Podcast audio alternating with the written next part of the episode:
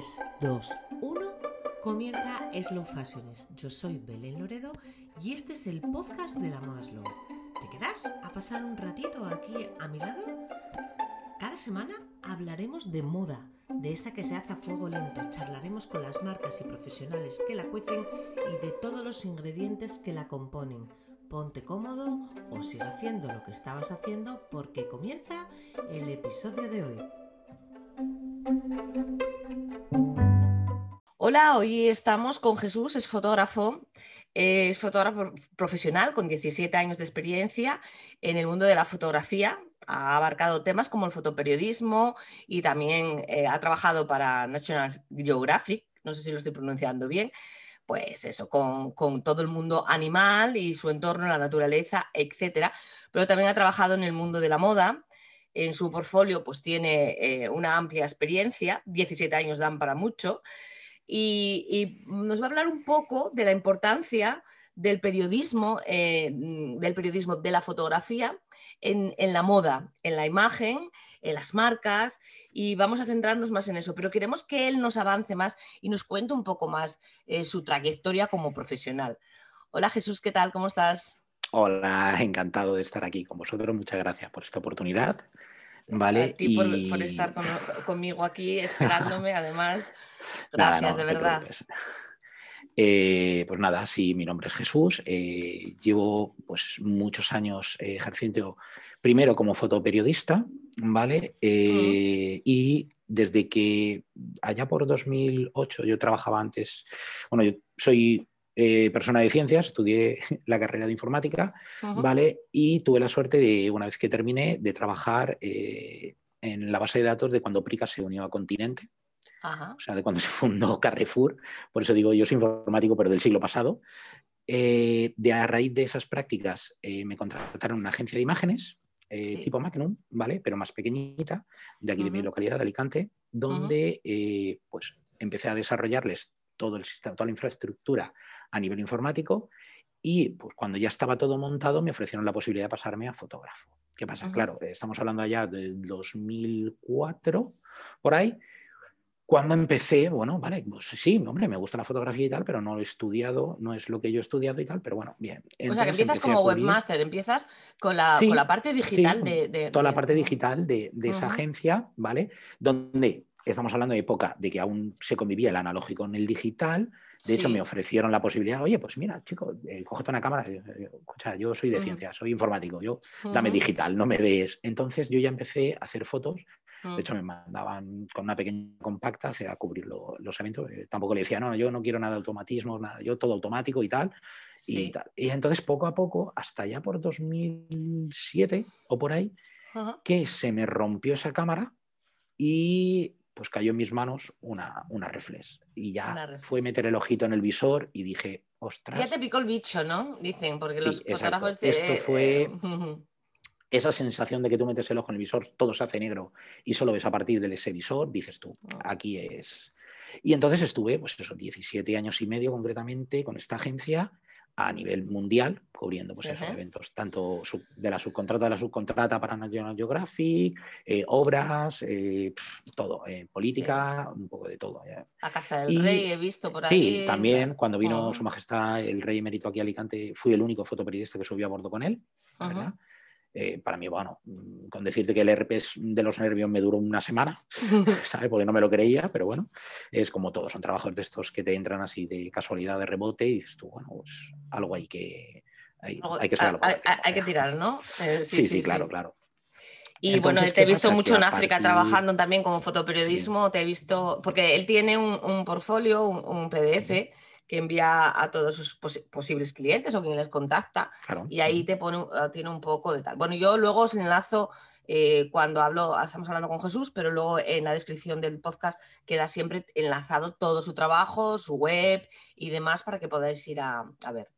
Sí, y mm. lo que te decía, fue mm. allá por 2008 cuando ya me sacaron de nómina y me dijeron, tienes que hacerte autónomo, entonces nosotros te subcontratamos, tú coges los trabajos y tal. Y entonces fue cuando yo empecé a crear mi propia marca como JM2 Foto, ¿vale? Que dije, pues ya que tengo que hacerme yo lo todo, pues voy a hacer y quiero hacer algo diferente, no quiero hacer lo mismo que llevo haciendo durante tantos años. Y entonces mm, elegí simplemente moda porque en mi zona no había mucho, eh, creí, veía que era pues, un mercado emergente, creo que le, le sigo viendo muchas posibilidades, ¿vale? Pero como tú dices, con ciertos matices, porque no es Luego hablamos, luego queremos, quiero entrar contigo luego a fondo ahí, porque la moda, aunque parezca frívola, cada día está avanzando más a una moda más con más alma, ¿no?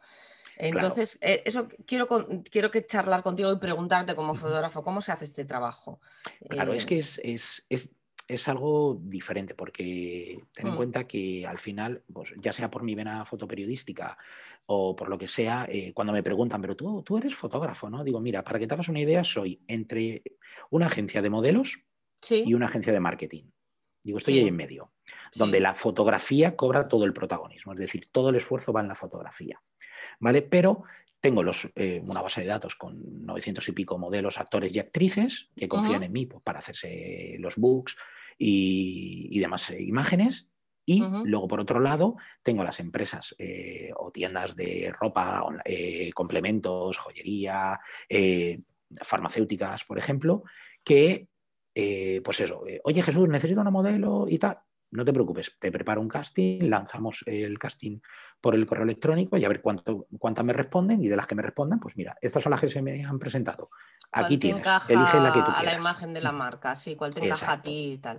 O sea, que estás haciendo de caballo entre, entre el mundo del... Porque claro, eh, cuando te dedicas a moda siempre se, requiere de modelo o persona que, sea imagen de la marca. A veces es la propia marca, pero otras veces necesitas de un profesional externo. Es, una cosa eh, muy importante en el sector de la moda y de los mm. complementos en general mm. porque humaniza mucho a la marca. No es lo mismo vender un frasco de colonia o una crema el bote solo y anunciarlo a nivel de redes sociales o a nivel de web y tal, que anunciarlo con una modelo o una, cuando me refiero a modelo, me refiero a persona que esté delante de la cámara. Me da igual que Es que eso que te decía, es muy, eh, yo creo que es súper importante y por eso te decía que me parece un trabajo muy mm, difícil. O sea, hacer fotografía es fácil en el sentido, fácil no lo es, a ver, seamos, eh, seamos sinceros, pero en el sentido de te pica el bicho, eh, miras por el visor y la fotografía es algo, es un hobby, además es algo que arrastra, que, te metes en ello y, es un,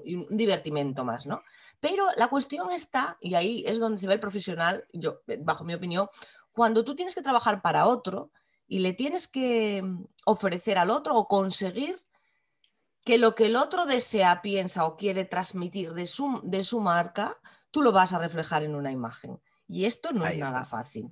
No, no, claro, ahí es donde trabajar, o sea, ese es mi trabajo diario. El, eh, yo siempre cuando me contratan y tal, siempre ofrezco varias variantes, siempre les digo, mira, lo primero que me gustaría es tomarnos un café, aunque sea virtual, digo, hablamos, vemos, eh, pues eso, qué valores tiene tu marca, cómo podemos identificarla eh, y de qué manera podemos comunicar, entre comillas, de manera creativa, ¿vale? A nivel fotográfico, con tu marca. Es decir, pues imagínate, hace poco estuve hablando con una empresa de cosméticas eh, pues que van mm, son nuevas, son emprendedoras, van a, lanzar, van a salir al mercado ahora dentro de nada y eh, empiezan con cuatro líneas, con cuatro productos. Y entonces le dije, pues mira, como es algo de belleza, pues necesitas una modelo, digo, con ese, pues vamos a jugar con ese rollo de ritual de belleza, de toallas, de recién salida de la ducha, con echándote cremas, echando, ese, como digo, ese pues momento íntimo, ¿no? De la... Sí, exacto. Digo, vamos a probar por ahí, pero no quiere decir que a lo mejor nos funcione eh, el que sea con traje chaqueta. Las marcas eh, o, tus clientes, en este caso vamos a centrarnos en marcas de moda, que tendrás clientes de otro tipo, pero vamos a centrarnos aquí, eh, lleven, cuando llegan a ti, ¿lo llevan claro o al final tú como profesional también tienes que ayudar un poco a, conseguir esa imagen de marca? Es decir, te definen muy bien lo que quieren, quieren una chica joven con esas características, no sé qué, en cuanto a la modelo, ¿no? Luego la fotografía la quiero, hay de todo, ¿no? Sí, lo tengo de, tengo de todo. Tengo clientes que, pues eso, oye, pues mira, mi cliente ideal es, eh, mi mayor persona, la tengo identificada entre de tal edad a tal edad, mm. eh, pues eh, mujer, hombre, tal, pero hay otras que, por ejemplo, dicen, ostras, pues no lo tengo claro. Bueno, pues nada, vamos a sentarnos, vamos a reunirnos, lo que te digo. Que como profesional del marketing tenemos un problema, ¿no? Cuando claro, llegas y dices, tú no tengo claro cómo va a ser mi imagen, dices, malo porque es que no tengo claro mi cliente objetivo, ¿no? Aquí me Claro, sí, mira, me pasó casualmente con una tienda de ropa que me llamaron para cubrirles un, catálogo y tal. Eh, necesitaban modelo, le puse modelo, todo sin problema y tal. Y me dice, es que me funciona, por ejemplo, Facebook, pero Instagram no. Y lo primero que le pregunté, digo, ¿qué segmentación estás haciendo en Instagram? Me dice, no, estoy en toda España y mujeres de, 16 hasta 50 años. Digo, piensa que en Instagram el público es más joven. De hecho, me giré, le digo a la modelo, ¿tú tienes Facebook? Dice, no. No. Ya está. Digo, tendrás que acordar. Yo siempre a las marcas les digo, eh, pensar un poco que al principio tenéis que jugar un poco como, como digo yo, con el trabuco, ¿no? tirar muchos perdigones en todas las direcciones, de siempre yo les digo, eh, fotografía, vídeo, animación, motion graphics, o sea, jugar un poco con todo. Y ver dónde Y luego ir viendo dónde, por dónde suena el eco y por dónde suena el eco, dices, ostras, pues a mí, por ejemplo, me funcionan mejor los vídeos, a mí, por ejemplo, me funcionan mejor las... las eh, y depende en qué red, ¿no? Me imagino, depende en qué luego también, a, nivel de qué mm, red social, eh, mm. hombre, siempre yo soy partidario de que todo muera en la web, ¿vale? Porque ten en cuenta que no hay que olvidar que las redes sociales, aunque están muy bien y el público está en las redes sociales, estamos aquí para vender. Juegas, claro, juegas con sus reglas. Sí, sí. Entonces tú en tu web es tu web y tu web son tus reglas. Claro, eh, los, dichosos algoritmos de Facebook e Instagram, que además son muy cambiantes y muy variantes. Entonces, sí es verdad que, a veces puede resultar un trabajo de locos y, y te... Porque lo que en un momento te funciona, de repente luego va y no te funciona. Pues porque a lo mejor también depende del horario, porque depende de mil y una cosas y estás siempre vendido al cambio de algoritmo, es cierto. Entonces, a fin de cuentas, el cliente en tu web, en tu newsletter, es tu cliente, no es el de Instagram ni Facebook, eso está claro. Eh, yo creo que además, eh, cada día, bueno, yo siempre creo que jugó la fotografía un papel súper importante en la transmisión de un mensaje, de, sobre todo de una marca de moda. Sí, por supuesto. O sea, una buena fotografía como la hagas. Yo ahora veo una tendencia muy clara a hacer fotografías más casual. A ver cómo me explico. Menos empostadas, menos preparadas, exacto, menos preparadas, sí. Que antes, pues, la fotografía de estudio, súper retocada, súper preparada, y ahora es como más natural. Bueno, probablemente detrás de esa naturalidad es empostada, ¿no? Hay mucho trabajo, me imagino. Hay, mucho preparado. Ese, tipo de fotografía se, llama lifestyle, ¿vale? Mm. El, día cotidiano, ¿vale? Y eso, pues, lo vinieron a imponer un poco las eh, influencers y demás personas así del mundo de la moda, pues porque al final te salía más barato hacerte las fotos con un móvil, eh, tomándome el café con este vestidito o llevando este bolso mientras que voy en el autobús con este tocado o con esta joyería, ¿vale? Pero eh, siempre, o sea, jugamos con un, factor y es que los móviles, por muy buenas fotos que hagan, mm, físicamente es imposible igualar. Claro, no, es imposible que igualen a una cámara de fotos, ¿vale? Entonces, eh, esa es también otra lucha mía constante del día a día, de decir, sí, a ver, si yo no te digo que tú para un, eh, un, momento pues, subir una historia, a lo mejor en Instagram, exacto, algo eh, volátil, algo que, o incluso intercalado un poco, ¿vale?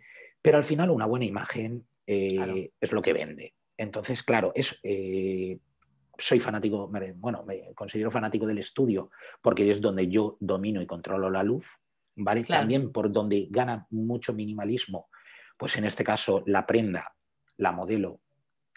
Te iba a preguntar justamente eso. Mira, es que me, hace mucha gracia porque cuando empezamos las entrevistas siempre vamos hilando la pregunta que yo tengo por aquí. Yo tengo como una, las tarjeteritas estas. Sí. Bueno, vais sacándolas vosotros delante y, y hay que, o sea, dos preguntas eran, uno, y vamos a, entonces a, acotar y a centrar un poco porque me apetece que quede súper claro esto, ¿no? Dicen, fotografía con tu móvil, no sé qué, no sé cuánto. Bueno, con un móvil está muy bien, eh, siempre que también tengas conocimientos fotográficos, ojo, cuidado, porque, o sea, eh, cuadre, enfoque, eh, desde donde lo cojo, también un poco de tratamiento de luz, luz, donde me entra, a qué hora lo hice, para dar una u otra sensación, ¿no?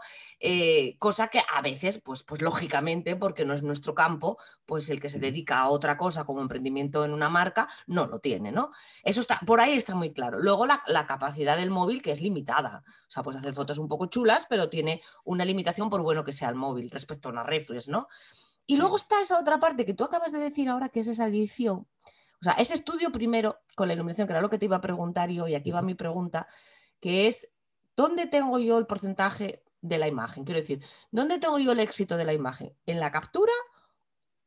jugando con nuestra luz, etc., etc., que ya eso es complicado de narices, no es una captura al azar, o en la edición de esa misma fotografía. Realmente yo creo que yo soy partidario de la captura. Es decir, si yo consigo, de hecho, soy eh, trabajo mucho en cámara y poco en, en, el ordenador. Sí. exacto. Sí, la hago, me refiero, tengo todos los conocimientos. Un poco hay que hacer siempre, ¿no? Sí, claro. exacto. Pero eh, sí que es verdad que yo me la dejo tan, tan preparada en cámara ah. que luego en el ordenador paso menos tiempo. ¿Vale? Eh, entonces, eh, para mí creo que es más importante hacerlo bien desde un principio. ¿Vale? Aunque luego pues, le tengas que dedicar un poco de tiempo al revelado, ¿vale? Pero eh, si tú la trabajas bien en cámara, eh, luego son ajustes básicos, un retoque aquí, esto de acá. Pues eso, esa manera de poder enfatizar un poco eh, la prenda, el accesorio, pues a lo mejor da la casualidad que con la luz pues se ha quedado un poquito más oscuro, pues clareamos esa zona un poquito, pero son mm, cosas mínimas. Sí, exacto. Algo que 10, 15, 20 minutos tienes la foto hecha. Ajá. Digamos que, para resumir, que la esencia de la foto se la das en la, en la toma, en la captura. Sí, sí, a mí eh, tengo dos manías, como digo yo, a nivel de fotográfico, eh, cuando retrato a personas, ¿vale? Uno es el posado, ¿vale? Y por otro, la iluminación. Entonces me encanta jugar con la expresión corporal, con las poses, y por otro lado, con la luz bueno, claro, fotografiar es pintar con luz, dicen por ahí, hay una frase que dice, ¿no? Sí, fotografiar es pintar con luz, o sea que la luz es la base de la fotografía. Correcto, el 90% es la... Es... Claro, y entenderla bien, yo creo que ahí está, o sea, a veces... Eh, y esto yo es que me gusta cuando hablamos con profesionales, decir por qué son profesionales, porque estamos en la era de todo el mundo sabe hacer de todo.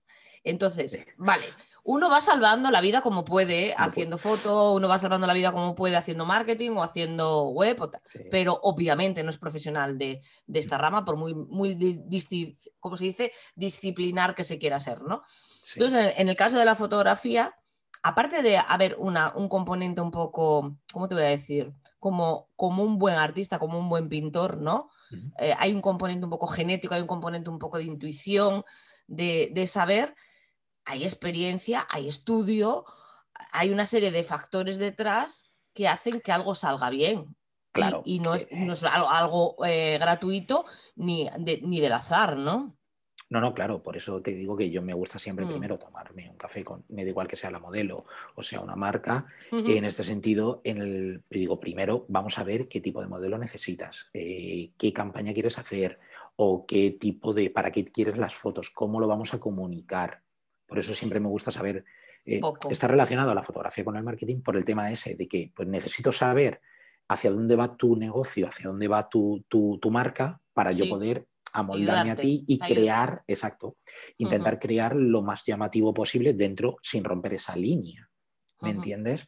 Digo, para más que nada. Yo creo que tienes una frase que, pones en, el, eh, en, las comunicaciones que tú haces con tus clientes que, me impactó y quiero, y quiero decirla y, y eh, resumo un poco tu filosofía de trabajo y es, no creo en la magia ni en las falsas promesas ni en, eh, ni en los vendedores de humo, ¿no? O sea, todo, mm. todo pasa por trabajar, conocer, no hay nada que sea gratuito y, salga de, de la nada, ¿no? Todo, todo es a base de pico y para. Exacto, todo es a base de eh, trabajo. sí, exacto. Yo, mira, para que te hagas una idea, con el tema, en el tema del confinamiento, eh, cuando nos confinaron los tres meses mm. y tal, eh, yo estaba en casa, mi hija también, mi mujer no, por, por, ejemplo, porque mi mujer es enfermera, entonces ella podía irse a trabajar, pero dije, yo no puedo estar aquí parado, yo tengo que hacer algo digo yo, para mí eh, me, estás, me están cohibiendo, no puedo, digo, vale, en vez de quedarme en casa, en el sofá, viendo la tele, tengo que hacer algo para mi marca, ¿vale? Y, eh, pues hice la promesa de escribir un artículo diario en el blog mientras que eh, durase el confinamiento. Sí que es verdad que como todo, al principio tenía un, stock de artículos que me pegó un poco el pegote, entre comillas. bueno, es que nos alargaron mucho el confiamiento, tú estabas preparado para el primer confinamiento. Claro, claro, no, no, espérate, pero es que eso fue buenísimo, porque claro, 15 días, de bueno, tengo yo aquí hasta octubre preparado de artículos, bueno, me puedo, vale, 15 días, vale, 30 días, 45 días, y ya me empezaban a caer la gota, digo, Nos lo pusieron muy difícil, claro. Claro, claro. Y ya, era ya llegó las últimas semanas, yo digo, ya deseando que llegase la fase 1 y que llegue la fase 1 que no me da la vida a escribir, porque claro. Volvamos a la normalidad que se me acaba el disco ya, claro. Claro, no, no, es que ya no era solo escribir el artículo, era escribir el artículo con sus palabras clave, eh, correspondientes para que vuelte y posicione, eh, luego aparte hmm. eh, mándalo por la newsletter, a la publicación en redes sociales, prográmalo para que se publique, o sea, fue una verdadera locura.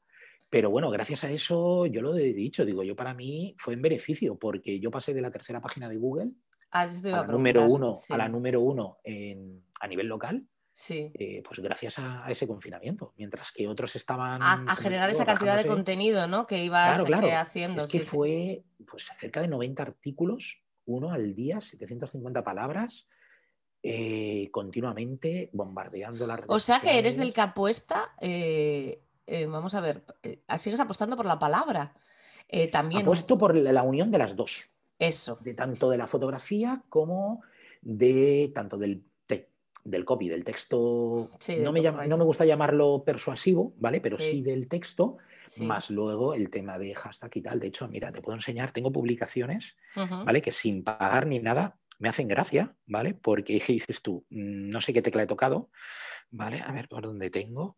¿Vale? Pues, eh, Publicaciones eh, eh, en tu web están los posts de tu web. Bueno, pues desde aquí. Luego vamos a dejar colgada la web para que la gente pase a leerlos, a visitarlos. Error al cargar, ¿vale? Bien, estamos hablando que yo, por ejemplo, en, mi, Instagram es eh, tengo cerca de 3.200 seguidores, ¿vale? Eh, bueno, que no son muchos, tampoco son pocos, ¿vale? Bueno, es balanceado, ¿no? Si son fieles.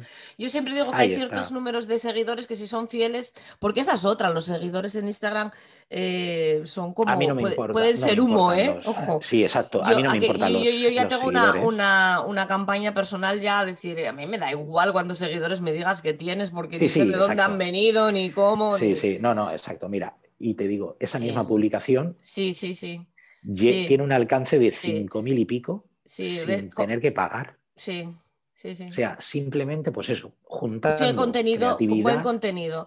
Yo creo que también es verdad que tanto las redes como el SEO de, SEO de Google em, premia el buen contenido. O sea, pues si es gráfico, si es escrito, contenido novedoso, contenido original, no repetirse etcétera. Entonces, cuando te curras un contenido, bueno, hay veces que no funciona, también es verdad, ¿no?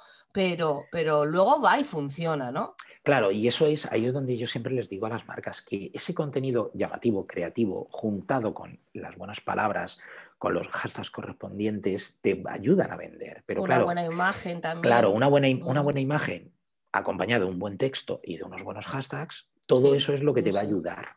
¿Vale? Entonces, eh, muchos, como tú has dicho antes, eh, me consideran artista. Yo no me considero artista, ¿vale? Yo me considero más bien artesano, ¿vale? Artesano de la luz. Tú te explico. Eh, ay, qué bonito eso. Oye, eso me ha gustado muchísimo. Me, explico, porque yo no me enfrento a un lienzo en blanco, no me enfrento a un folio en blanco y tengo que escribir o pintar. No, yo tengo la modelo, tengo al modelo, tengo la ropa, tengo la joya, tengo el producto. Al final, eh, entonces yo ya lo tengo. Tú haces el collage de todo esto. Eh, sí que es verdad que tiene una rama creativa, ¿vale? Es decir, pues de imaginarme de cómo poder transmitir, de cómo poder comunicarlo y que tu marca sea eh, lo más eh, llamativo y lo más. Pero igual tienes que ser un poco más psicólogo, ¿no, Jesús? quiero decirte. un poco de todo.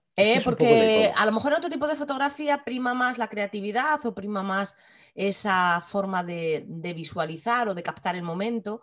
Pero en la fotografía de moda, a fin de cuentas, tú tienes que transmitir algo que otro tiene, no lo tienes tú. sí, exacto. Por eso, por eso es lo que te decía, me considero mm. muy maniático del posado y de la luz. Porque yo creo que juntando esas dos ya tienes mucho trabajo hecho adelante. Luego, pues como te decía, ¿no? ese texto persuasivo, ¿no? ese copy bien preparado, esos hashtags bien buscados, es lo que también van a ayudar a potenciar todo eso. Pero sí que es verdad que ya lo dijo, bueno, ya lo dijo Bill Gates, ¿no? En 1996 dijo que el contenido era el rey. ¿Vale? Yo siempre he dicho, digo, vale, el contenido es el rey, pero la estrategia es la reina. Entonces, claro, es buscar un poco Sí, de nada te sirve tener un, contenido fantástico, una fotografía fantástica, si por no utilizar bien el SEO, las palabras clave o, etc., o lo que, lo que en, el, lugar donde estés tratando de posicionarte, impre, eh, hashtag, lo que fuera, eh, no, te visibilizas. O sea, claro. es lo mismo que les pasa a las marcas. De nada te sirve tener el mejor producto del mundo mundial, porque además, por, por el trato que, y la experiencia ahora con muchas marcas amigas, ves que de nada sirve tener un producto top brutal si no llegas al público, si no te ven, si no te, si no te visualizan. Ahí está. Y la mejor manera de comunicar todo eso nos guste o no nos guste es la imagen. O sea, vivimos en la era de la imagen, ya sea fotografía. Yo creo que la imagen te capta, Jesús, primero, que te atrapa. Es lo que te atrapa, exacto, ahí está. Entonces, jugar con, eso es, lo que yo considero lo más importante, ¿no? Es, es decir, el primer impacto lo ves en la foto. Entonces, si ya te atrapa ahí, ya te paras, lees. Si ya encima lo que lees te atrapa más, ya genial. ¿Me entiendes? Y entonces, más, pues, cuanto más, eh, como digo yo, más se invierte, pues eso, en fotografía, en, en creatividad, en ese tipo mm, de, contenido, al final es lo que va a conseguir que más posibilidades de venta tengas. Claro. ¿Vale? Porque, a ver, no, nos engañemos, al final todos queremos vender, pero claro, hay que vender, como siempre digo yo, vender sin vender. Y la moda es un impulso, quiero decir, sí, sí, compras belleza, al fin de cuentas, eh, me da igual que estés vendiendo, bueno, en el caso de la moda sostenible, hay otros valores que, que están ahí metidos y que juega mucho eh, en el momento eh, o en la acción de la compra, ¿no? Vale, de acuerdo. pero, una vez que... te conocen, una vez que ya los tienes, ya te escucharon, ya te leyeron y ya te siguieron. Eh, si no, hasta entonces tienes que conectarlos, claro. ¿Cómo transmites, tú cómo transmites que el jersey, la falda, el pantalón, pues está hecho con lino natural, que no tiene químicos? Eh, todo eso también necesitas imágenes para poder mostrarlo. Desde el, proceso de fabricación incluso hasta lo que quieras, ¿me entiendes? Entonces, mm. eh, yo con mis clientes le digo, digo, a ver, eh, no quiere decir que no puedas utilizar alguna imagen de stock alguna vez, pero si tú generas tu propio contenido, tienes tus propios modelos, propios, tu propia gente, y si encima es a nivel local, gente que, como digo yo, es medio famosa un poco en tu localidad, hmm. es más fácil porque te ayuda a vender. Porque mira, esa chica que sale en el autobús, pues si es la hija de fulanita. Entonces, eso es lo que te da autenticidad. Eh, entonces, claro, es, lo que decíamos, ese día a día, ese, ese, trabajo continuo, por eso te decía el de pico y pala, porque no nunca puedes acertar a la primera, es muy difícil. ¿Vale? Eh, ya te digo, mm. yo mi, marca la creé en, 2000, en 2008 y aún sigo. Eh, haciendo valores de marca, creando más contenido, ofreciendo nunca se acaba, yo creo. A ver, no, no, claro. El que se para pierde. O sea, aquí es una. No, no, te puedes parar, siempre tienes que estar en constante actualización porque las cosas cambian, porque los algoritmos cambian, porque las tendencias cambian. Mira, pues ahora en, Instagram, por poner un ejemplo, eh, los que están posicionando eh, de una forma, entre comillas, más fácil son los reels. Eh, y estás teniendo que generar otro contenido diferente, unos em vídeos con original. Y, em y, sin embargo, a mí ni me funcionan los reels ni me funcionan los vídeos, me, me, funcionan las fotos. La foto. Bueno, pero también porque. pero por eso te digo. No, pero es tu fuerte, ¿no? A ti como persona, ¿dices como fotógrafo o dices cuando trabajas para otros? No, no, no, me refiero eh, a mí, para mi cuenta. Para tu perfil, eh, claro. Sí, para mi perfil. Eh, a mí me funciona la foto, la foto quieta. No me funcionan los vídeos, ni me funcionan los reels, que los hago. Pero bueno, pero yo creo que ahí yo me pongo en el plan de consumidor, porque yo ahí podría. yo me pongo en, la piel del que sería tu cliente, ¿no? Entonces, cuando alguien busca un fotógrafo, busca la calidad de la, busca la fotografía. Entonces, quizá a lo mejor busque encontrar eh, más la fotografía porque puede eh, transmitir más la esencia, ¿no? La calidad de ese, de ese profesional que tú estás buscando. claro, es que eh, es, lo que yo me, me refería. A mí, por ejemplo, muchas veces me han contratado, oye, ¿me llevarías tú las redes sociales? Digo, no, vamos a ver, las redes sociales te las tienes que aprender a llevar tú.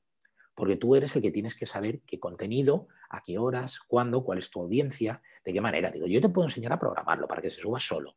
Te puedo hacer tal. Te puedo ayudar con todo pero eh, igual que te digo, cuando me contratan siempre, pues siempre les digo, pues vamos a hacer fotos, vamos a hacer vídeo, vamos a hacer animaciones. Digo, porque no sabemos por dónde te vas. Y luego vas a ir jugando con todo este material. Exacto. Y tú mismo eres el que me vas a decir a mí, Jesús, que da la casualidad que los vídeos me funcionan mejor. Pues para la siguiente sesión quiero más vídeos. Vale, pues no hay problema, más vídeos. Porque lo que Aparte te que tu lenguaje no me, gusta mucho que sé que estás diciendo, porque bueno, en el mundo de los gurús, en, eh, estamos Sí. viviendo una etapa, ahora que estamos aquí, Sí. nosotros dos ambas, sinceramente, en el mundo de los gurús, donde, Sí, donde todo el mundo tiene la varita mágica para arreglarlo todo en un clic, yo, cosa que, que- que ya es una cosa que me indigna, o sea, cuando alguien te llega y te dice, no, no te preocupes, yo te voy a poner en millón, no sé cuánto de seguidores, no sé cuánto, todas estas promesas.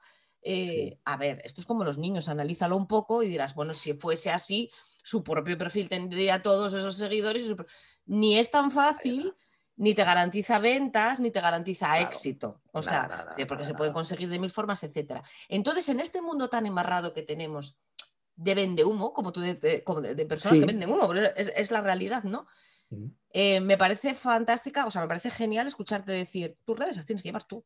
Dice, yo te voy a crear un contenido, te voy a ayudar a crear el contenido, voy a ser tu partner porque tengo una capacitación para hacer, para ayudarte, pero tienes que llevar Sí. tú. Tú eres el que transmites, tú eres el que vendes. Tu producto es tuyo, tú sabes cómo se hace, qué valores tiene. O sea, me parece muy Sí, Sincero. es que realmente es lo que yo, es lo que yo creo, es lo que a mí me está funcionando realmente. Entonces, vamos a ver. eh, lo primero que siempre les digo, ¿no? Digo, mira, tú piensa de dónde viene la palabra negocio, que viene de la negación del ocio. Es decir, entonces mi negocio es, es mi niño bonito. Entonces, eh, tienes que cuidarlo tú, mimarlo tú. No puedes delegar en cualquiera. A lo mejor con el tiempo, pues da la casualidad que crece de una manera muy grande, muy, de manera muy exponencial, y ya sí puedes subcontratar ese servicio de marketing. de Bueno, pero a lo mejor igual tienes pero hasta un social siempre- media propio, ¿no? Ah, que sabe Exacto, de qué va la marca. Exacto, pero a lo mejor pues, te sale más rentable contratar a alguien y tenerlo en Claro. Ujú. Eh, es que por eso digo, entonces sí que es verdad que al principio, como todo, cuando nacemos cualquier marca, pues eres un poco hombre orquesta, haces un poco de todo, Sí. ¿vale? Pero sí que es verdad que eh, llega un momento en que hay que delegar. Hay que delegar y pues es eso, yo ahí estoy en ese, en, ese, en ese apartado en el que dices, vale, no te preocupes, confía en mí porque vas a tener imágenes creativas, vas a necesitar llamar la atención de manera visual, porque al final vivimos en, pues eso, en una época en que se consume muchísima fotografía, muchísima imagen, ¿vale? Ya sea fija o en movimiento. Bueno, es que ¿Vale? tú cuando coges el Instagram lo que haces es pasar el scroll. Entonces no te detienes cuando una imagen te llama la atención. No, el está. texto te, te Claro. llamará luego, pero de- y la seguirás por el texto y la seguirás por el fondo a esa persona o a esa marca. Pero tú de mano, cuando investigas, es pra, pra, pra, pasas y además es una cuadrícula. O sea que al final eh, destacar ahí es complicadísimo. Ahí, ahí, ahí es donde radica realmente la verdadera batalla diaria. Mm. Es decir, el cómo conseguir detener ese scroll, como tú has dicho, de tal manera, como de una manera llamativa, Mm. de tener ese scroll para que se queden mirando, vean el producto, la prenda, eh, el accesorio, la modelo, ¿vale? Por eso me gusta trabajar mucho en estudio, porque ese minimalismo del fondo blanco, fondo negro o fondo de color no entorpece a la visión de ese producto. Sin embargo, si nos vamos a exteriores, que no tengo problema de trabajar en exteriores, trabajo mucho en exteriores, y mi equipo de estudio de iluminación es es- esa batería, o sea, yo me puedo llevar el estudio a la calle. ¿vale? Pero hay que cuidar mucho el tema de los exteriores porque se contamina. Y entonces eh, ese producto, ese, ese, ese accesorio, al final se camufla dentro de esa fotografía lifestyle que hablábamos antes y entonces gana más protagonismo a lo mejor el café que, se está, que te estás tomando en la terraza que el bolso que estás llevando. Digamos que esa foto, ese tipo de fotografía, lifestyle, que está, que, eh, que, mira, no sabía que se definía así. Sí, Y Yo aquí en este podcast aprendo mogollón, no lo sabéis bien. todos Eh, aprendemos continuamente. Sí, la- pues es lo bueno de la vida, ¿no? Eh, la Sí. puedes llevar al- a la historia, al- a la imagen de la marca, al trasfondo, pero no abusar, ¿no? Eh, de hecho, se me vienen a la cabeza alguna marca conocida, o sea, una marca con la que tengo cierto trato, en la que yo he pensado esto mismo que tú dices. Yo, al final es súper evocador todo, ¿no? Pero no tengo muy claro lo que vende. O sea, sé lo que vende porque he hablado con la marca y sé que- Sí. pero eh, no, no lo tengo, no tengo claro lo que yo puedo comprarle exactamente. Exacto, y eso yo creo que es un riesgo muy alto, ¿no? es un riesgo muy alto y es, eh, volvemos eh, al tema que también me gusta mucho tratar, que es el tema de los cánones.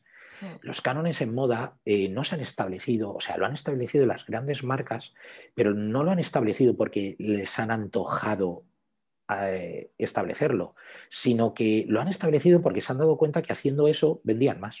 Claro. Es así de simple. Hmm. Entonces, como yo cuando les hablo a, mis clientes, a, las marcas, oye, pues mira, resulta que voy a sacar una línea de bikinis. Pues mira, necesitas una modelo que tenga tipo el cuerpo reloj de arena. Es decir, lo mismo de busto que de cadera. ¿Por qué? Porque esa S, esa forma de cuerpo en forma de reloj de arena, es lo que te va a hacer vender más. No, pero no me vale esta otra que es, mira qué guapa. Ya, pero es que estás vendiendo un bikini. Olvídate de la modelo. La, modelo te puede vender a nivel de influencia. ¿Y qué pasa? Si estoy pensando, o sea, estoy analizando todo esto que me estás contando.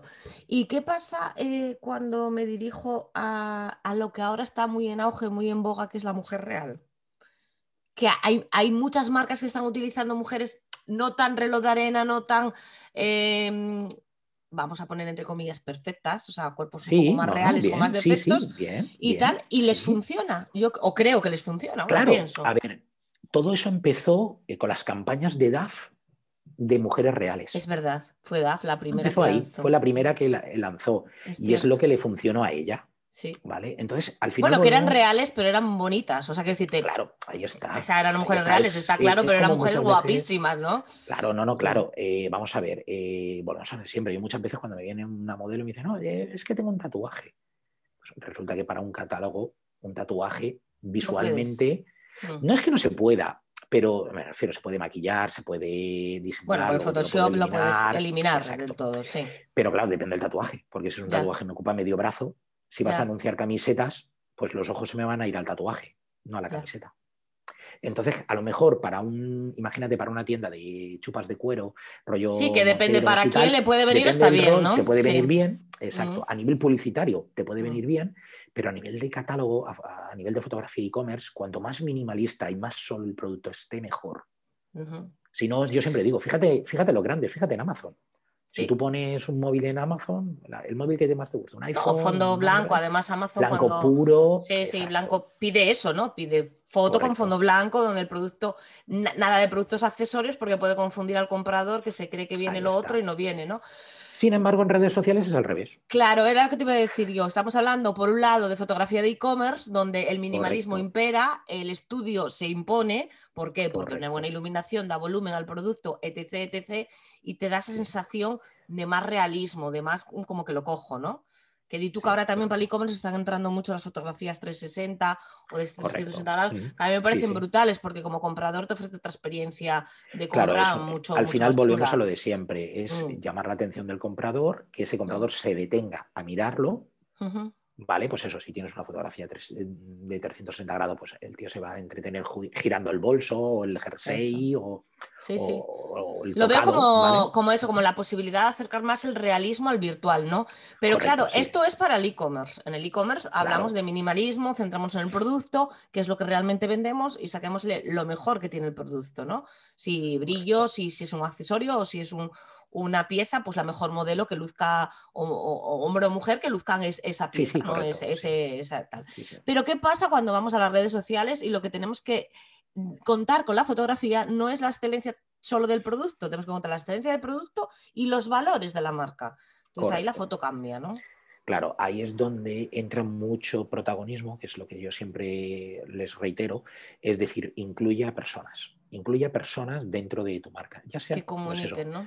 Mm. Claro, que comuniquen la marca. Podemos hacer una campaña publicitaria donde podemos llamar a una modelo y hacer mucho más eh, llamativo, ¿no? Pues esa piel perfecta, eso que siempre se busca a nivel de, mm. de, cosmética, por ejemplo, o a nivel de moda, pues eso, volvemos a lo mismo, esos tipos de cánones que se han establecido a lo largo de los años, pero por eso, porque eran muestras de lo que si lo pongo aquí se vende y si no lo pongo así no se vende. Entonces, que tú quieres transmitir ese mujer real, ese perfecto. Era la pregunta que te hacía. ¿Realmente seguimos teniendo esos cánones o vamos cambiando? Están cambiando, lentamente están cambiando, ¿vale? Pero eh, volvemos a lo mismo. Es, mm, eso es a nivel publicitario, no a nivel de, de venta de producto, ¿vale? Hablamos a nivel publicitario, a nivel de, pues eso, a la hora de verse la cara a la modelo, pero en moda eh, un error que se comete mucho mm. es que aparezca la cara de la modelo, ¿vale? Y vamos a ver, eh, cuando tú tratas de vender, a nivel fotográfico hablo, ¿vale? Cuando tú tratas de vender una prenda de ropa, tienes que eliminar el componente erótico de la fotografía. Y el componente erótico es la mirada. Entonces, aunque nos guste o no nos guste, las prendas se le tiene que cortar a la modelo, ya sea, pero no se tiene que ver. Te tienen que dar el like por, o sea, yo, esto alguien me lo dijo hace mucho tiempo, no me acuerdo. Te tienen que dar el like, tú tienes que buscar la foto que te dé el like por el producto, no por lo guapa que es la chica que lo lleva o el chico que lo, que lo lleva, ¿no? Que te apetece darle like porque vaya ojos, pum, like. No, no vendes los ojos, vendes y tal. O sea, pero mira, nunca me hubieran mm, transmitido esa visión. Quitarle el componente erótico a la, a la o, sensual, ¿no? De la fotografía, que es la propia persona, que es la, puede transmitir muchísimo, pero, pero no interesa. Lo que interesa es, es qué tal. En este caso, claro. Por eso te decía, es, son, son varias variantes. Por eso te digo, siempre lo que te digo, siempre me gusta primero reunirme, ver, estudiarlo, proponer las dos, tres ideas. Pues mira, podemos hacer esto, podemos hacer esto y podemos hacer esto otro. De tal manera que dices tú, oye, pues mira. Pues y pruebas, me imagino, a lo mejor para que el otro teste. Porque yo creo que el primer testeo va a pasar por el que, por el, por el que lleva la marca. El que lleva la marca tiene que tener muy claro dónde va cómo lo quiere transmitir y qué quiere transmitir. Y cuando tú le haces unas pruebas de producto, que no deja de ser tu producto, eh, dice, esta no, esta no y esta sí. Esta sí porque no lo sé, pues porque sí. Sí, no, no, además, porque me, eh, siempre, me encaja. Siempre me, siempre me gusta hacer varias propuestas, es decir, no me quedo solo con, una, con, una, con un modelo, es decir, vale, tú quieres foto de producto, vale, foto de producto, yo te hago la foto de producto, vale, pero ¿y si ahora incluimos a una modelo? Espérate, voy a buscar una modelo, espérate. Ponte la modelo. Mira, pues se me ha ocurrido, bueno, el tema de, de a lo mejor de, cosmética, pues eso, ese ritual de belleza, de... Ese poner en situación, ¿no? Ese ponerte en una situación.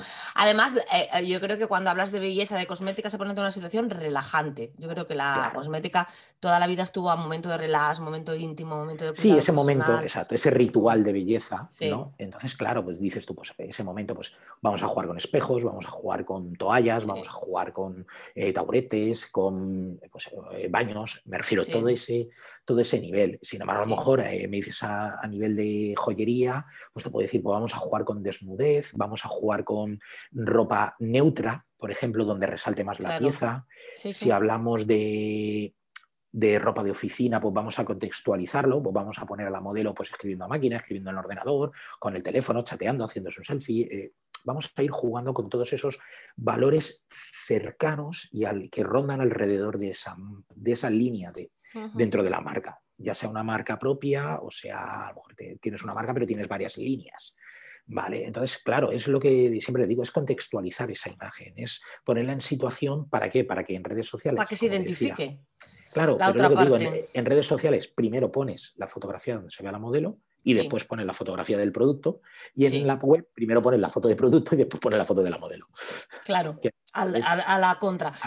Sí, sí, sí, sí, está claro. Bueno, pues, eh, mm, a ver, llevamos ya un buen rato hablando de, todo esto. Imagínense los que estén escuchando los siguientes, mm, si hay marcas, si hay simplemente consumidores, ¿no? Lo que puede haber detrás de una fotografía para que alguien dude de la, de la necesidad de esta profesión, vamos. O sea, eh, es mucho trabajo, es mucho enfoque, y todo esto nos, ofrece gratuitamente. Poco a poco vas trabajando y vas descubriendo cómo funciona y para saber que para la cosmética le puede funcionar bien un baño, situación de relax, no sé qué, no sé cuánto, hay que saberlo. O sea, no, llega por arte de vivir lo que y menos imitando. Porque eh, creo que es una de las políticas en cuanto a imagen que, algunas personas toman, que es imitar a otras, ¿no? Yo creo que es un tremendísimo error, porque si de algo... Mm, si de algo pueden presumir las pequeñas, las marcas pequeñas, es de identidad de marca, o es, de originalidad y de, diferenciación. Si imito, la pierdo, o sea, ahí ya me voy, ¿no? Entonces hay que buscar esa imagen propia, eh, ese branding, ¿no? Hacer ese branding con la marca y aquí el fotógrafo es, la gran ayuda para, colaborar. El fotógrafo, bueno, en tu caso, como eres algo más que fotógrafo, sí, pues bueno, algo un poco más completo, ¿no? sí, de hecho, muchas veces me dicen, ¿eres fotógrafo? Tal? Eh, hombre orquesta. Solucionador de problemas, hombre Claro, exacto. hombre orquesta. Al final, es, es, Yo creo que a todas estas pequeñas marcas, a todas les encantaría tener eso, una persona, un colaborador, ¿no? Alguien que, empuje y que ayude. La mayor parte de las veces es por falta de presupuestos el que no, el que no se llega a eh, estos profesionales. eh, la marca esta de cosmética que hace poco me estuvo hablando y tal, dice, me has enseñado más en 45 minutos hablando por teléfono tú, dice que en los dos años que llevo en la carrera. Jolines, bueno, pues mira. Digo, vamos a ver, digo, es que digo, es tan fácil como sentarnos, vernos, eh, hace poco también tuve la ocasión de reunirme con una marca que va a salir ahora de altavoces, eh, ah. altavoces auriculares, todo el tema de musical, pero eh, orientados a la naturaleza, pues con líneas de bambú, líneas de tal. Digo, escúchame, nos sentamos, nos tomamos. A la sostenibilidad también. Exacto, sí. Mm. Digo, vemos qué presupuesto es el que tienes y vamos a ver qué podemos hacer, apretar al máximo ese presupuesto para que con la mínima inversión tengas el máximo retorno y la máxima visibilidad. Mira, te voy a hacer una pregunta que no tenía yo en la batería. Bueno, ya hace tiempo que las, que, las fuiste contestando, o sea que ya me, no, te las tengo que hacer porque ya las vas tú eh, diciendo. Em, ¿Crees que estamos explotando eh, el rollo sostenible a un exceso? A ver, volvemos como antes, son En cuanto a imagen te eh, hablo, sobre todo, me centro en imágenes. Son, el, el, tema sostenible y de la sostenibilidad, pues eso, hace unos años se dieron cuenta que lo verde vende, igual que la carne vende, pues mm. entonces vamos a atacar por ahí. Ya, lo que pasa es que todo tiene un fin, ¿no? Digo, porque yo a veces hago este análisis en cuanto. Una, uno es, ojo, yo creo que la sostenibilidad no se va a acabar nunca porque, porque es la única vía. Es, o sea, o es, o es, así o no va a ser, o la humanidad desaparece. Quiero decir, no, claro, eh, no, vamos a, no, no, hablo de la profundidad de, de la sostenibilidad que de, todos debemos de ser, y digo todos, no las marcas solo, todos los consumidores. Debemos, de reducir consumo de luz, dejar de lavar tanto las prendas, etc, etc, A veces cuando hablamos de sostenibilidad parece que solo tienen que ser las marcas. Los consumidores también tenemos una obligación. Y eso está claro, vamos, por ahí ya ni, entro, ¿no? Pero utilizar la sostenibilidad como modo de marketing en cuanto a la imagen de toda la marca, yo creo que, que, empieza a tener los días contados. Es una opinión personal, ¿eh? Un análisis yo, yo, también lo comparto, porque creo que al final vamos a ver, el consumidor no es tonto, el consumidor sabe lo que compra. Eh, hoy en día, pues eso, eh, volvemos a, como antes decías, ¿no? A nivel de psicólogo o de sociólogo, tienes que, volvemos a lo de, antes, ¿no? A, conocer a tu cliente, a tu, a tu cliente ideal. Entonces, claro, eh, las generaciones van cambiando. Mm. apuestan, pues prefieren esa, esa, transmisión, ese acercamiento de marca a lo mejor. Eh, es diferente. Eh, yo soy el, primero que digo, yo soy millennial, de los primeros millennials, ¿no? Se considera a partir del 80, yo soy del 81, entonces yo soy de los primeros millennials. Entonces, soy el primero que antes de ir a comprar cualquier cosa, pues tomas de referente Amazon, eh, AliExpress o lo que sea. Entonces, testeas un montón, ¿no? Claro, ¿qué pasa? Ah. Que el consumidor se ha vuelto un consumidor muy listo, tiene ah. muchos conocimientos, entonces, claro, ¿cómo tienes que llegar a él? Pues tendrás que buscar otras herramientas. Ya el, toma, compra aquí y cómpramelo esto, ya no sirve, tendrá, se alarga, se dilata en el tiempo, tendrás que hacer un trabajo mucho más largo en el tiempo para intentar convencerle. Eso como tú decías, eso de los gurús que te dicen, no, los embudos de ventas y tal. Yo no creo en un embudo, pero sí al final es un embudo, es decir, al final tengo sí, mucha es un embudo, pero como que no es tan fácil como lo quieren Pero no es exacto, no, lo, puedes no lo puedes automatizar, no, es no, eh, sí, en cinco correos. como es la frase, dice, eh, genera tu embudo de venta y ponte a dormir. O sea, una cosa así, ¿no? Y vete de vacaciones, era o algo así. Exacto, sí, no. Ah, llega un punto que te das a la Sí que es verdad que sí que es verdad que haces un, poco manualmente a forma de embudo, es decir, con, llego a mucha gente, de esa gente poca se iba calentando y al final, pues. a ver, lo que está claro, Jesús, es que tienes que tener una estrategia. O sea, tampoco puedes llegar al mundo de la venta, del e-commerce, que es una selva, y decir, no tengo una estrategia de venta y llego aquí y a ver qué me compra, ¿no? No, eh, tienes que tener tu estrategia eh, más bien definida, ser posible, iba a decir más o menos definida, no, más bien definida, y paciencia. Estrategia, paciencia. Sobre todo, muchísima paciencia. Prueba-error. Eh, correcto. Prueba-error y lo que te digo, probar diferentes contenidos también, fotos, vídeos, animaciones, un poco de todo. Y, pero lo que tú has dicho, sobre todo paciencia, mucha paciencia, mucha paciencia. Y transparencia. Yo, yo, yo más que el greenwashing que está, que estoy viendo, greenwashing o no greenwashing, porque hay veces que hay realidad debajo de, ese exceso de marketing o ese exceso de verde, ¿no? Exceso de, ¿cómo lo llamabas tú a las fotos antes? exceso de life, eh, slow life. ¿El lifestyle? Lifestyle. Este, eh, ese lifestyle bucólico, ese que parece que todos hemos, eh, o sea, parece que todos vivimos en el campo, yo sabes que estoy en Asturias, ¿eh? bueno, pues parece que todos vivimos en el campo con la hierba alta, el viento en la cara y, o sea, llega un punto que, que, luego el cliente, caray, vive en Madrid, en plena ciudad, el coche pitando, no sé qué, que está muy bien todo eso, pero que yo creo que llegado a un punto se va a acabar. Y entonces, la yo siempre opino, es mi opinión personal, igual mm, la vicio y me equivoco, eh, la transparencia. Cuenta lo que haces transparentemente, haz un making of, eh, que vean, siempre que tengas la seguridad y vayas con la sinceridad por delante.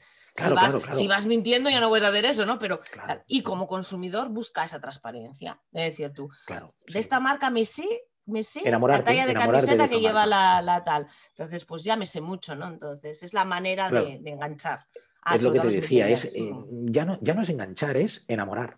Es enamorar a tu cliente, es decir, bueno, hacer comunidad, hacer piña, hacer tal. Todo, ese, todo ese, el preocuparte. Yo, por ejemplo, eh, pues, una modelo, oye, es que esta foto me gusta un poco. No te preocupes, siéntate aquí conmigo, vente, a ver, ¿cómo, ¿qué le hago? ¿Qué quieres? ¿Más contraste, menos contraste, tal, tal, tal? Ah, sí, así, perfecta. Vale, ya está, ya te hago todas las demás así.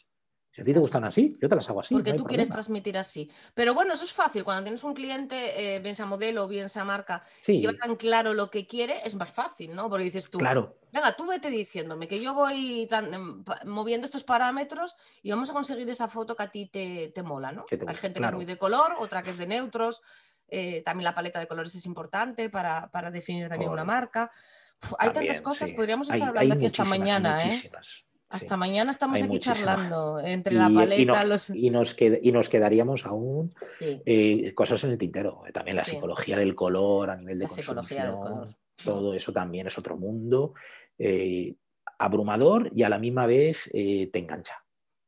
Te engancha por Creo que incluso por esa psicología del color se ha teñido tanto la paleta de Instagram de tonos tan nus, tan neutros, tan eh, tan tierra, pues son fáciles, ¿no? Son relax. Sí, son tranquilizantes, son relajadores, eh, te evocan eso, te evocan esa tranquilidad. Pues ten en cuenta que al final eh, la gente, pues al igual que en la televisión, en las redes sociales, acude en ese momento de, como tú decías, ¿no? de estrés mañanero, de ciudad, de necesito relajar. Entonces, por eso se ve que funciona. Si me voy a un campo.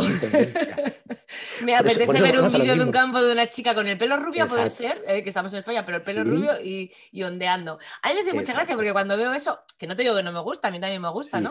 Pero que cuando veo eso digo yo, eh, jolín, pero es que analizo desde la realidad y digo yo, jolín, es que además yo eh, desde aquí, que nosotros somos asturianas y nuestro entorno, a fin de cuentas, es este. O sea, quiero decirte, que yo cuando te pongo el mar, es que tengo el mar aquí a un paso. Y que yo, si me escapo un poco de donde vivo, eh, ya tengo parado, como decimos aquí, ya tengo campo, ¿no? ya tengo verde, ya tengo mucho entorno que, no, que, es mi día a día también, no es, no es una mentira. todo, lo, todo, lo, contrario que yo tengo. Todo lo contrario. Todos los días. De hecho, te digo que nosotras cuando empezamos buscábamos entornos eh, urbanos para nuestras fotos porque nos parecía que iban encajadas y nos costaba porque tenías que eh, irte a Oviedo o a Gijón y tal, eh, buscando ese entorno urbano porque lo que tú tenías era otro, era ese otro entorno que ahora tanto se lleva, ¿no? Entonces es como, como complejo. Eh, el, tema. Pero bueno, son reflexiones y yo a veces me río porque me gustan mucho las redes y me gusta mucho ver cómo comunican otros y, digo, ah, pues mira, y, a veces me causa gracia algunas, algunas de las cosas, sí. Sí, no, a ver, es, como todo, al final es eso, es conseguir atrapar, pues eso, enamorar a ese seguidor, a ese cliente mm. que se enamore de tu marca y que al final pase más tiempo viendo tu publicación. Y eso es lo que los algoritmos, como tú decías, premian.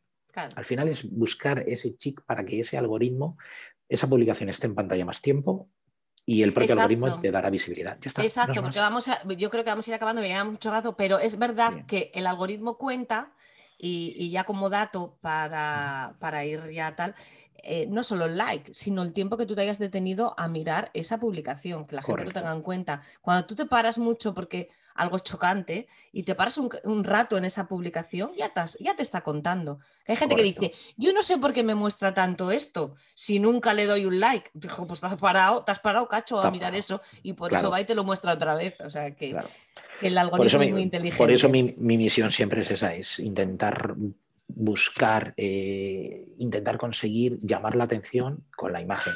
Claro. ¿Entiendes? Eh, hacer la fuerza con, la imagen, que sea la primera, que lo que, que te cuente la historia, que te cuente, que te cuente, que detenga, que, cuente la historia, que detenga ese feed, esa persona que está viendo, se pare, que lo capte y una vez que ya lo tienes, entonces ya es cuando lo empiezas a calentar con el texto, con los hashtags, con y a explicar más, a desarrollar más este primer impulso. Genial, me, ha resultado súper agradable charlar contigo, he aprendido un montón de cosas contigo y, he, confirmado otras que sospechaba que era así, pero, o sea, tú me has dicho que no hay, eh, para resumir, que no hay magia, que solo es trabajo, trabajo, trabajo, mucho trabajo, como en casi todo en la vida, ¿no? Sí. Y, y, tú como marca, como tú también tienes tu marca y también tienes tu producto o tu servicio a la venta, eh, a todas las marcas les digo que sueñen, que me cuenten, que lo primero que me digan si les ha quedado algo más por contarme y que aprovechen en estos últimos minutos para decirme y luego que sueñen dónde se ven en el futuro. Ahí te lo dejo. ¿Qué me dices? bueno, más, más de mí, yo creo que ya no hay mucho más que contar, ¿vale? Hemos hecho un eh, recorrido curioso, ¿no? Por tu trayectoria y por tu trabajo. los años que llevo y la experiencia, al final, pues eso, como todo, somos la suma, ¿no? De, como siempre me gusta decir, ¿no? De los libros que leemos, de los cafés que nos tomamos, de las charlas que hablamos. propia vida. Sí, exacto.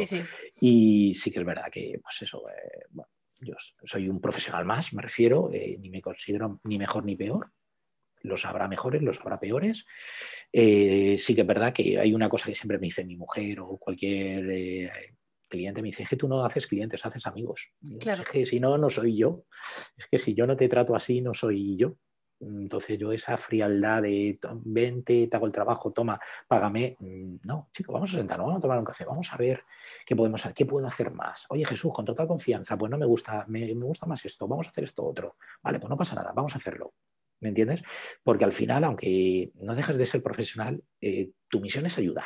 Entonces, mi misión qué es? Pues eso, ayudar a marcas, a emprendedores, a pequeñas empresas, a modelos incluso, a decir, bueno, pues si tú tienes un tipo de cuerpo tal, vamos a hacer, aparte de tu sesión básica, que va a ser la que te vas a presentar en los castings, vamos a hacer un poco de publicidad a nivel de, pues si tienes un cuerpo pera, vamos a hacer algo de vaqueros o de mallas.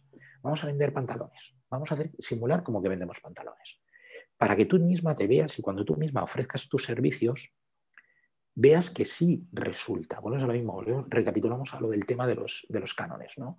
Eh, pues que dependiendo del tipo de cuerpo, funciona más en un mercado que funciona menos en otro. Y que los cánones están para romperlos, y creo que estamos en la era de romper cánones, así que... Sí, se están rompiendo, claro, entonces tú nunca sabes, de repente, de, eh, yo lo que digo, de repente hay, hay gente buscando esta modelo que nadie a priori no hubiera pensado en ella, lo que tú hablas, ¿no? Y de repente hay un cuerpo pues, pues no, no comercial o, hasta ahora no comercial, vamos a llamarlo así, que me cuesta trabajo utilizar las palabras porque hay muchas que no me gustan. Entonces, sobre todo por el tema de la feminidad, del feminismo, hay, ya mm, etiquetas que no me gustan nada y que es verdad que están ahí, yo lo sé y que hay que, hay que tal, pero que yo creo que poco a poco tenemos que ir eh, eh, apartándolas, ¿no?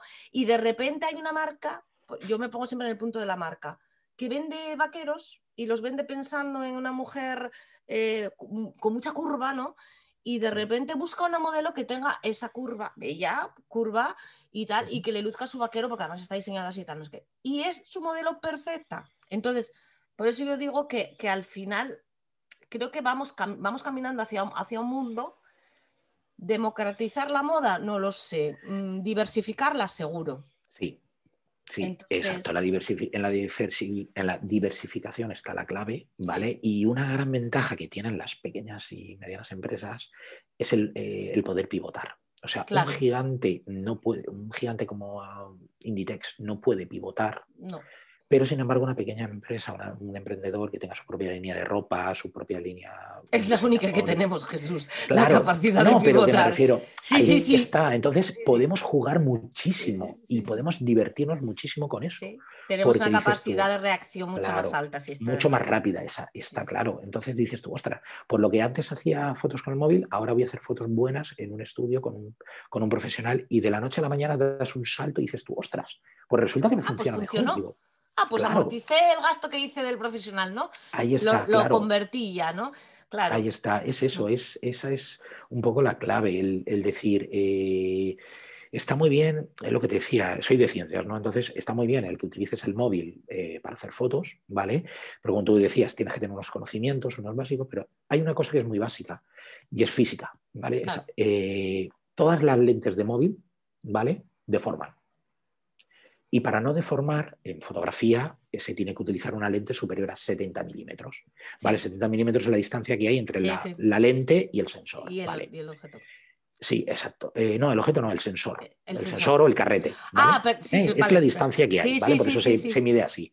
Vale, entonces, mm, creo que solo hay dos marcas, mm, dos modelos además, el, P, el Huawei P30 Pro y el P40 Pro creo que son. Huawei, si quieres patrocinarme o algo, yo estoy encantado. son los únicos móviles que tienen, digamos, un 105 en la cámara.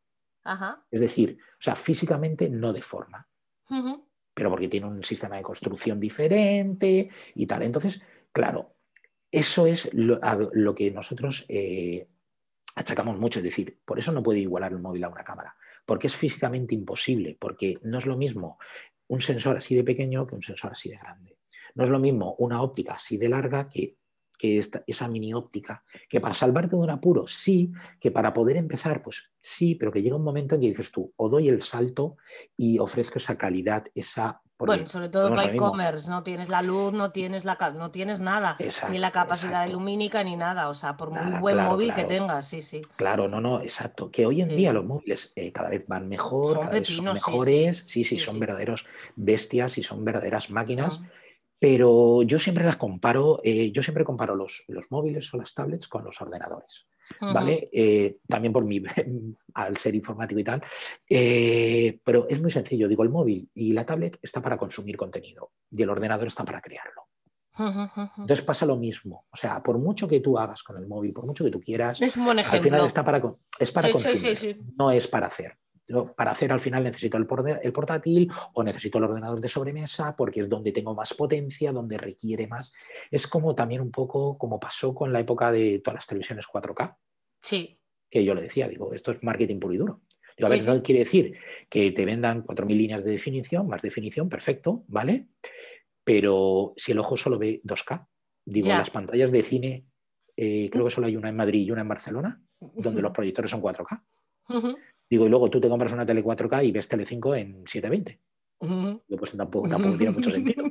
Entonces digo, a nivel de producción, a nivel de producción, es decir, a mí, por ejemplo, sí me puede venir bien tener una cámara 4K porque me permite tener dos cámaras en una, pero a nivel de consumo te da igual.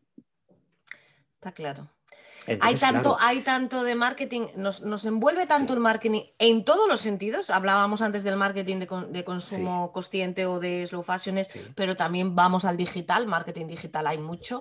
Eh, ¿Es mentira? No, pero te lo envuelven tan bonito que al final... Al, final es eh, eso, es como, como cuando tú te presentas a una entrevista de trabajo que vistes un poco el currículum, pues al final es eso, es un poco. El marketing viene a ayudarte, a darte esa, eh, embellecer un poco, pues esa marca, ese, ese atractivo de, tu línea para poder comunicarlo mejor. ¿Me entiendes? Y yo siempre lo digo, eh, a ver, la mejor manera es enseñarle a tu cliente la imagen oportuna en el momento adecuado, en el, eh, momento oportuno. O sea, al final es, es, eso, es decir, si yo te muestro en ese momento esa foto que tú quieres ver, tal, tú te vas a parar, vas a leer, vas a y al final van a comprar. Sí, sí, sí. al final la mejor manera de llegar a un, cliente. Bueno, ese es, el embudo del que hablábamos, ¿no? El embudo es este, primero te descubre, luego te conoce y finalmente se convierte en tu cliente. Y si lo has hecho bien, pues es un cliente fiel que repetirá, que es de lo que todo el mundo busca o todo el mundo trata. Luego también es eso, luego cuidar mucho a tus clientes también es algo muy importante. Hombre, la postventa yo creo que es fundamental, de nada sirve con el o sea, con el trabajo que cuesta que un cliente te visibilice, te conozca, si al final luego lo pierdes por por, una mala postventa o por un mal producto, ¿no? Es, de locos. Eh, nos has eh, iluminado mucho, nos has dado muchos tips, has destapado muchas, eh, digamos, mucho humo, has disipado mucho humo, por decirlo así, ¿no? Como tú bien dices, y está claro que trabajar con la sinceridad, seas fotógrafo, seas lo que seas, es el único camino. Con lo cual, desde aquí, Jesús, gracias. Eh, en, la descripción de este podcast dejaremos la forma de encontrarte y de dar contigo por si alguien que está escuchando el podcast ya de repente está interesado en concertar una entrevista contigo. Hoy no hay distancias. Eh, Jesús está situado en Alicante, pero vamos, eh, no hay distancias, repito, para hacer lo que sea. Tengo, clientes hasta desde Alemania. ¿Ves? O sea, no hay problema. Además, Estas, el Zoom, todas las visitas, los cafés virtuales nos han permitido alcanzar mucho y, poder hacer negocios o, tratos con personas que están a muchos kilómetros de distancia. Un placer, nos hemos tirado hablando, no te sé decir exacto, pero mucho. Eh, ha sido un verdadero placer. Yo creo que ha sido una pequeña masterclass de, lo, que, de lo que hay que hacer en, fotografía y en imagen y en imagen para redes y en imagen para vender, que al final, o para transmitir lo que vendemos, que al final es lo que queremos. Con lo cual, mil gracias Mm, ha sido un placer. A vosotros. Igualmente. Cosa a que nos tienes para lo que quieras. Igualmente, sé que ser, seguidor de Slow Fashions, eh, eh, nos encanta tenerte por ahí. Y, bueno, nada, eh, si quieres añadir algo más, este es el momento nada, eh, daros las gracias por esta oportunidad. La verdad que para mí ya es el tercer podcast en el que participo. bueno, te vas haciendo un poco profesional del tema. Sí, al final me haré yo el mío propio. Hay, hay, personas que llegan como súper nerviosas al podcast y yo creo que es lo más fácil que hay en el mundo mundial, ¿verdad? Sí, ¿no? porque, al final no, deje de ser una charla. Exacto, una charla, de eso que se trata, ¿no? De una charla distendida, amigable, donde podamos transmitir una información de utilidad al que nos escucha, ¿no? Y eso es lo que se pretende. Sí, ese, contenido de valor. Exacto. Pues gracias, Jesús. Muchísimas gracias.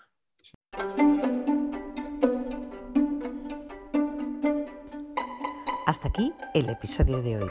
Si te ha gustado, no dudes en suscribirte para no perderte ninguno de nuestros encuentros. Solo decirte que este momento y esta charla la ha patrocinado Cuerocas tu marca de bolsos en piel sostenibles.